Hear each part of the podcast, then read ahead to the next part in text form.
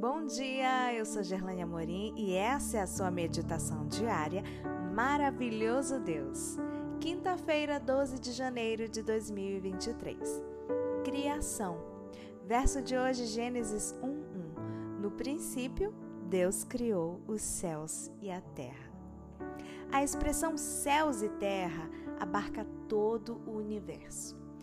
Antes de Deus iniciar a criação, nada existia além dele. Portanto, a matéria não é eterna. Se fosse, Deus não teria domínio sobre ela. Tudo teve um princípio. Nada se originou por acaso. O universo, como Deus o criou, era muito bom. A criação do ser humano, por sua vez, foi especial. Deus não apenas falou, ele se envolveu pessoalmente e nos fez a sua imagem. Somos a obra que coroa a criação. Infelizmente, há diversas teorias e filosofias que divergem dos ensinos bíblicos. As religiões panteístas, por exemplo, ensinam que Deus não é um ser pessoal, mas que todo o universo é Deus. Também afirmam que na morte nós nos unimos ao universo e perdemos nossa individualidade. Assim destroem não só a identidade pessoal de Deus, mas também a dos seres humanos. A teoria da evolução, por sua vez, propõe que substâncias não vivas deram origem ao primeiro material vivo, provavelmente unicelular, que teria se reproduzido e diversificado, gerando todos os demais organismos. Até hoje, porém, não se observou a macroevolução.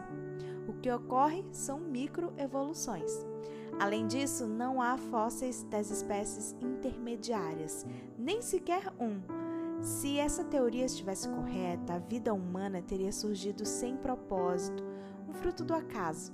Desse modo, não haveria um juiz supremo que nos fizesse moralmente responsáveis, nem regras morais absolutas, apenas preferências pessoais que não precisariam ser impostas a outros.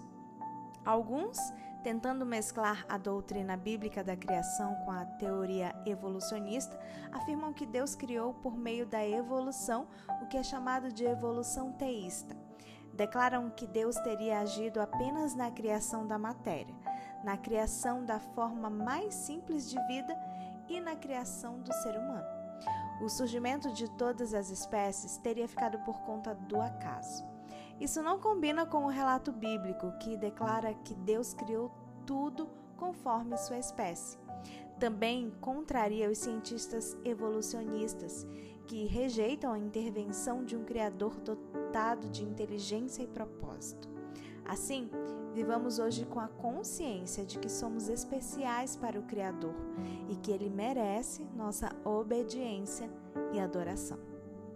Se você quiser ver mais conteúdos ou compartilhar o verso de hoje com os amigos, passa lá no meu Instagram, arroba Amorim. No Instagram, Gerlane Amorim. Um bom dia para você e até amanhã.